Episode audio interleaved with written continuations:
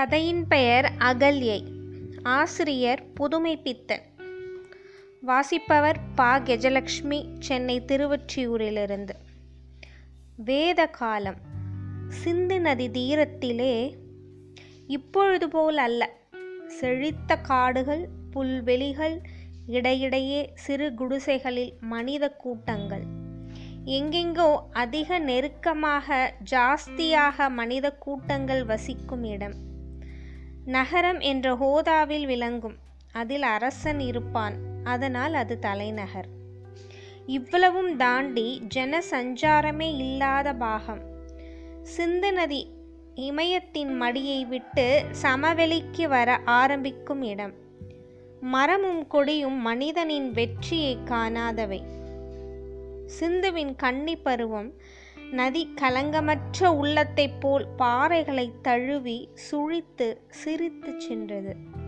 அங்கே கௌதமருடைய வாசஸ்தலம் சற்று காட்டின் உள்ளே தள்ளி சிந்துவின் கரைக்கும் குடிசைக்கும் கூப்பிடு தூரம். குடிசை பக்கத்தில் சிறிது தள்ளி வடக்கு புறமாக செழித்த புல்வெளி. தூரத்திலே இமவானின் பனிச்சிகரம். இவர்களுக்கு எப்போதும் தீங்கு வராமல் கவனிப்பது போல இருந்தது. கௌதமர் அந்தனர் அதாவது வித்தைக்கும் கலைக்கும் தமது வாழ்க்கையை அர்ப்பணம் செய்து விட்டவர். அது ஒரு காலம். வாலிபர்களுக்கு சிறுவர்களுக்கு வித்தையை போதிப்பதில் ஒரு பிரேமை. அதெல்லாம் பழைய கதை. அப்பொழுது இந்த அகண்ட உலகத்தில் உள்ள சராசரங்களின் அழகு அதன் காரணம் அதன் மூலம் இவை எல்லாவற்றையும் அறிய ஓர் ஆர்வம். அதனால்தான் இந்த தனியிடத்தில் வந்து நிம்மதியாக தமது ஆசையை பூர்த்தி செய்து கொள்ள தி தனித்திருக்கிறார். சமூகத்தை விட்டு விலகி தமது பத்தினியுடன் இங்கு வசித்து வருகிறார். அவருக்கு வயது முப்பது.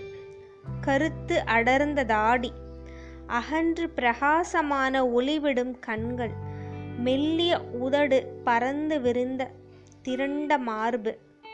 ஒடுங்கிய வயிறு எல்லாவற்றிலும் இயற்கையின் கனிவு பொங்கியது.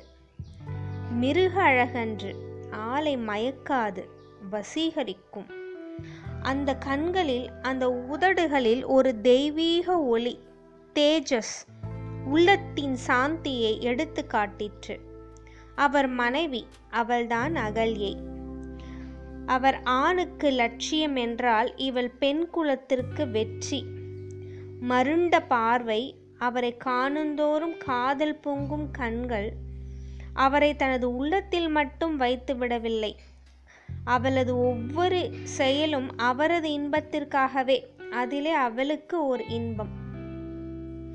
கௌதமரும் இவளை காதலிக்கிறார். ஆனால் அவர் காதல் காட்டாறு போன்றதன்று சாந்தியிலே பிறந்தது. அவர் மனம் இடியச் செய்ய ஒரு லேசான வழி. அவள் மேல் ஒரு துரும்பை எடுத்து வீசினாலும் போதும். அவருடைய காதலின் உயர்வை அவள் அறிந்திருந்தாள். அவள் கற்புள்ளவளாக இருந்ததில் ஆச்சரியமில்லை. அவர் அவளுடைய லட்சியம். அதனால் அவள் கற்புடன் இருந்ததில் என்ன அதிசயம்? ஒரு நாள் சாயங்காலம் சூரியன் இன்னும் அஸ்தமிக்கவில்லை. தூரத்தில் இருக்கும் பனிமலைகள் செந்தழலாக கனிந்தன. அகல்யை குடிசைக்குள்ளிருந்து குடத்தை இடுப்பில் ஏந்திய வண்ணம் வெளிமுற்றத்திற்கு வருகிறாள்.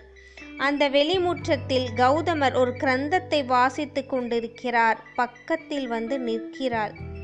கௌதமருக்கு சற்று நேரம் அவள் இருப்பது தெரியாது.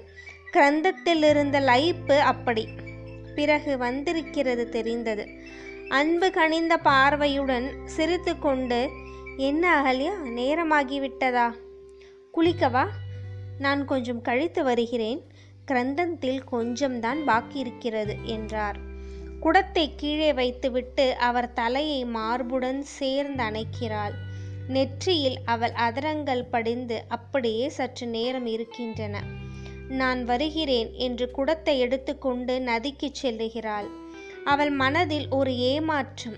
இத்தனை நேரம் எதிர்பார்த்து இருந்தது நடக்காததினால் கணவருடன் சிரித்தும் குதூகலமாக விளையாடி கொண்டும் நதிக்கு செல்ல முடியாமையினால் அவர் மீது கோபமும் இல்லை. அவள் வெகு வேகமாக நதியை அடைகிறாள். உடைகளை துவைப்பது குடத்தை தேய்ப்பது எல்லாம் வெகு துரிதமாக நடக்கின்றன.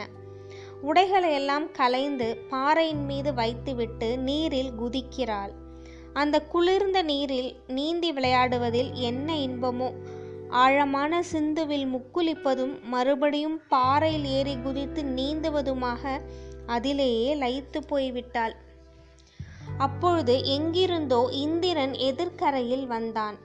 அகல்யையின் கட்டழகு அவளை அவனை கல்லாக சமைத்தது. வைத்த கண் மாறாமல் பார்க்கும்படி செய்தது. அவளை எப்படியேனும் அடைய வேண்டும் என்று தீர்மானித்து கொண்டு அவளை நெருங்க ஓர் பாறையில் இறங்கினான். இந்த சப்தம் அகல்யையின் காதில் விழுகிறது. திரும்பி பார்க்கிறாள் ஓர் ஆடவன்.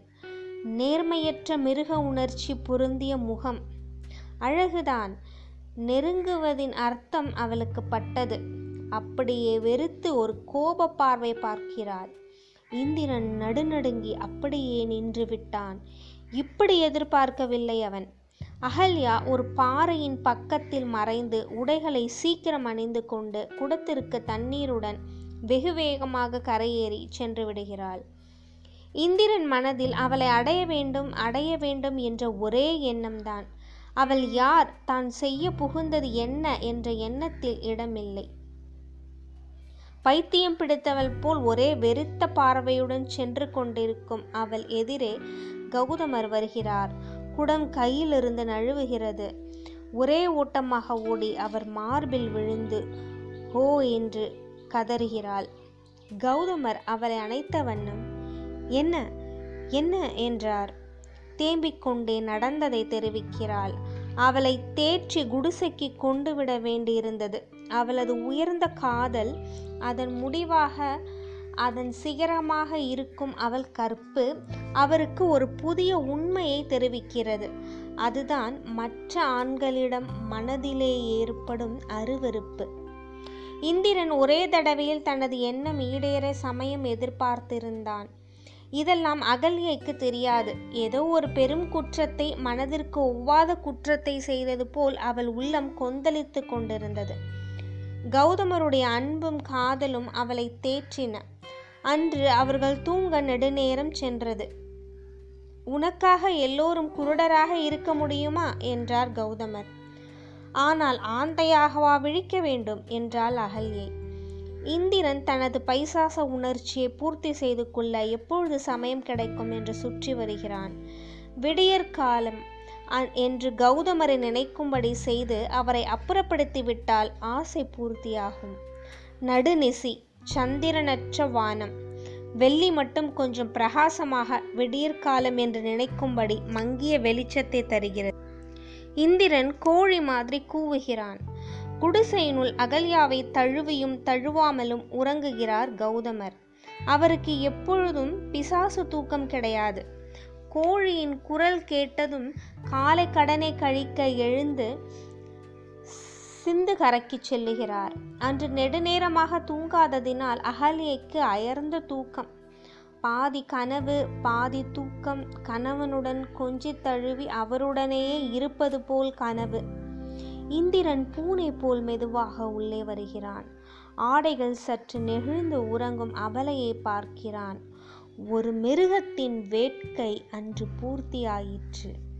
பாதி கனவு உலகத்திலிருந்த அகல்யை விழிக்கவில்லை. கணவர் என்று நினைத்து தழுவுகிறாள். ஓரளவு இயற்கையின் வெற்றி. கணவரை முத்தமிட கண்களை விழிக்கிறாள். ஐயோ அந்த சண்டாளன்! எல்லாம் சுழலுகிறது. ஒன்றும் அர்த்தமாகவில்லை. சொந்த வீட்டிற்குள் இவன் எப்படி? பக்கத்தில் இருந்த தடியால் அவன் மண்டையில் அடித்து உதறி தள்ளிவிட்டு ஒருபுறம் கிடந்து புரண்டு துடிக்கிறாள். இந்திரனுக்கு சுய அறிவு வருகிறது. தன் பைத்தியக்காரத்தனம் தன் மிருகத்தனமான கொடுமை அவன் உள்ளம் வெடித்து விடும் போல இருக்கிறது.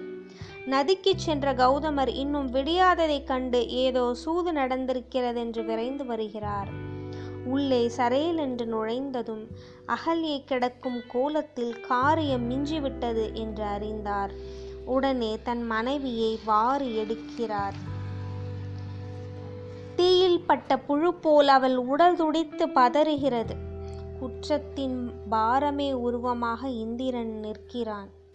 அப்பா இந்திரா உலகத்து பெண்களை சற்று சகோதரிகளாக நினைக்க கூடாதா கண்ணே அகல்யா அந்த சமயத்தில் உனது உடலுமா உணர்ச்சியற்ற கல்லாய் சமைந்து விட்டது? என்று அவள் தலையை தடவி கொடுக்கிறார். அவர் மனதில் ஒரு சாந்தி ஒரு புதிய உண்மை உணர்ச்சி தேவனையும் மிருகமாக்கி விடுகிறது. மன தூய்மையில்தான் கருப்பு. சந்தர்ப்பத்தால் உடல் கலங்கமானால் அபலை என்ன செய்ய முடியும்? மௌனம். இந்திரா போய் வா என்றார் கௌதமர். அப்பொழுதும் அவர் மனதின் சாந்தி தெளிவாக தெரிந்தது. அகல்யை அவள் உள்ளத்தில் நிகழ்ந்த ஊழியின் இறுதி கூற்று கணவனின் சாந்தி சாந்திக்கு பகை புலமாக நின்றது. முற்றும் நன்றி.